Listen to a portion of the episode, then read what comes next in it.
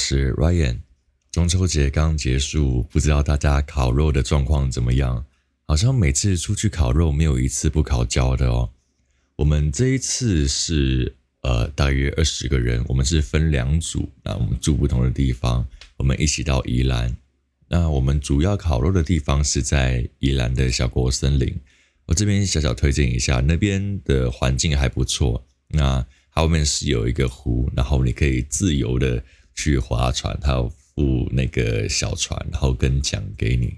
那至于桨用不用得到呢，就看个人啦。因为有些人划船不是靠桨嘛，是靠浪这样。啊，那那边比较要注意的是，我们那时候到的时候是晚上了，要准备烤肉。那那边蚊子会比较多，但这一点不用担心啦，因为在民宿那边，其实他们也都蛮有经验的，也有准备防蚊液等等的，所以记得先喷好。对，反而白天的那个蚊虫没有那么多。对，那我们一些人结束之后呢，我们就去那个蓝城精英去吃他们比较有名的那个樱桃鸭嘛。对。大概是呃，我们是九个人，然后我们是点八人份的餐点，一个人 share 下来大概是一千二左右。对，这可以供大家参考。如果之后有机会去宜兰玩的话，可以看一看，对，参考一下。好，那再来这个礼拜的话，还有金曲奖。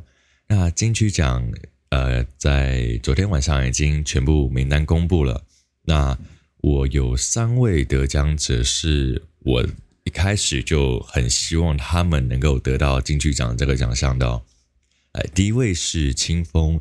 清风的话，他的专辑我是在冬末了，对，那一张我会比较熟悉，比较有印象，常听这样。那他的那个演那场演唱会，那时候我记得是在小巨蛋，然后有把那个德国的交响乐团带过来。对那我这是在现场听，呃，我觉得清风他的歌很厉害的是，他在唱的时候，他连呼吸他都是计算进去在他的表演里面的，他整个情绪带动会让你在现场是会起鸡皮疙瘩的。对，我觉得这一点是很少很少人可以做得到的。那呃，前一阵子也是。就是有新闻有播一些就是事情这样子，那我觉得他真的是一个很辛苦，然后实打实干，然后靠着自己一路走过来，受了很多伤，那也是一直撑着，然后努力不放弃。我觉得这个真的是一个对音乐的执着，然后对自己人生的坚持吧。对，那再来还有一位邓紫呃邓紫棋。对，邓紫棋的话，我从以前很早就蛮喜欢她的歌曲。那我记得前几年的时候，她有在那个新北耶诞城，那时候有表演有唱歌。那那时候比较可惜哦，因为是朋友开车经过，所以就没有办法驻足，然后在那边听完整场表演。对，那像我昨天洗澡的时候，还在唱她那个。来自天堂的魔鬼，对，我真的很喜欢他那种爆发力的嗓音，像还有毒苹果啊，新的心跳啊，对，那呃还有第三位，第三位就比较新哦，他叫池修，对，那呃我是看就是一些报道说他的老板是阿妹张惠妹，对，他年纪好像也很轻哦。但有些人对他的印象不是这么的深刻。我会知道这一位歌手呢，也是透过 FB，那他们有一个专访，对，我才知道有这一位新的歌手出来。其实，在音乐上的努力，我觉得会比外界想的来的更辛苦。对，我，我身边有一些做音乐的朋友，然后或者是亲戚，那。呃，有时候我们都会觉得说，好像他们的工作很酷啊，很光鲜亮丽，好像呃一场表演收入就很高等等的。但是其实在于做音乐的，呃，不管是作曲、编曲、创作人等等的，都是他们其实要一直绞尽脑汁，那甚至他们拿到钱的第一个想法是啊，我有什么设备我可以去更新、去精进，然后让我可以有更好、更棒的创作，有更好的品质，然后让大家听到。所以我觉得，其实做创作者这一条路是真的很辛苦，而且在你成名之前，你的那一段路是很难熬的。你光是那个经济压力，就先不说别的，先光那个经济压力，就是可以把你压到喘不过气。对，那其实讲到这个，就其实跟事业有关。我们有时候像今年，我觉得呃，应该不少人的工作都受到冲击，影响也是蛮大的，包括我也是，因为我上一份工作其实客户主要都来自于海外。对，那如果客户没有办法到台湾的话，其实我很多事情基本上都做不了，所以台湾这边基本上已经停摆了。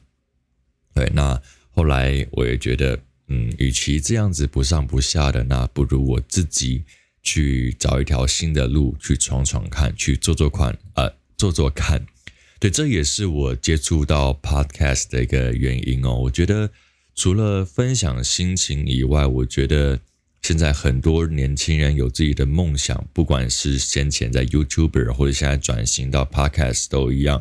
我们想要透过用自己的方式，然后呃把我们的思想，然后逻辑传达出去，然后在同时呢，可能有一些共鸣，然后也会有一点小小的回馈，这样子。好，呃，像我最近。然后也有跟朋友谈到一些生命的议题，我们会想得很好玩，我会觉得会不会其实我们现在在这个世上，我们只是一个虚拟的代码。那我们其实如果比如说我今天跟另外一朋友，我们过世之后，我们会在另外一个世界醒来，那好像我们是不是只是等于从一个模拟舱醒来，然后会有人说，哎。先生、小姐，你们这次的体验结束了，就好像我们在玩游戏一样。所以，搞不好到另外一个世界，我们才可以见到真正的彼此。我觉得这个是蛮好玩的，就讨论玄学啊等等的，然后或者是一些生命相关。我觉得这样讲起来不会太沉重，反而有一点有趣，是面对于生死离别。像我自己本身也是蛮害怕。跟朋友啊、亲人啊离别的那时候的感觉，可能跟小时候一些经验有关吧。因为像我们家，呃，我很小的时候，我爸跟我的亲妈就离婚了，就分开了。那小时候我亲妈离开家里面，我有一个很深刻的印象。那天晚上是我爸在帮我洗澡，对，那我全身都是泡沫，这样。那我听到一个巨响，就是关门的声音，我就冲出去，全身都还是泡泡的小朋友这样冲出门口。那时候是我看到我妈的最后一眼，在那个时候，就是她拖着行李箱，然后上了车，头也不回走了。之后我才被我爸又拉回浴室，然后继续洗澡这样子。我不知道是不是。因为那样的经历，所以让我一直到现在，我还是会很害怕离别，甚至有时候会害怕一些很好的时光。然后就怎么讲，就是呃，如果有一段时间，我觉得哇，好开心哦，好幸福哦，身边朋友一切都很美很美好，然后没有什么纠纷，没有什么争执，我反而会感到害怕，因为我觉得这么好的时光，在接下来。接着的一定是悲剧，就是我一直以来会有这样子的想法，那我也一直在想办法克服啊，直到最近我真的慢慢的去调试自己的心态，就是不要去畏惧，勇于去尝试。那尽管一切终将结束，但至少我们有享受过那个当下，至少笑声是真的。至少那些陪伴是真的，我觉得这个才是最重要的。对，不知道会不会有一些朋友，或者是现在正在听 Podcast 的你，有曾经有过这样子的体验，就是你遇见越美好的事物时光，你是越畏惧的。嗯，我觉得就像我是选择去拥抱它，然后去踏出第一步去尝试。那不代表说我这样的做法是唯一解。我觉得看每个人的状况吧。如果说你现在的时呃现在在经历的这一切对你来讲还是太沉重，你还是没有办法，那我觉得一个人然后待在家里面听听音乐。然后让自己的心情平静下来，也是一个很好的方式。好，那其实欧奈这个频道，我一开始在创立的主轴，我是觉得，嗯，因为我自己本身也是有一些失眠的困扰，那我也会，我以前是会开 YouTube，然后听一些音乐啊，或是白噪音这样帮我入睡，但有时候又会希望是听到有人声在讲话。然后会觉得很安心，所以我在做欧奈，其实我是希望，就是如果跟我一样有呃失眠的朋友，或是睡眠品质比较不好的，那可以听着声音，然后缓缓的入睡。嗯，那当然，如果有想听的内容，或者是有一些疑难杂症啊、问题啊，然后想要在这个平台上面讨论的，也都欢迎。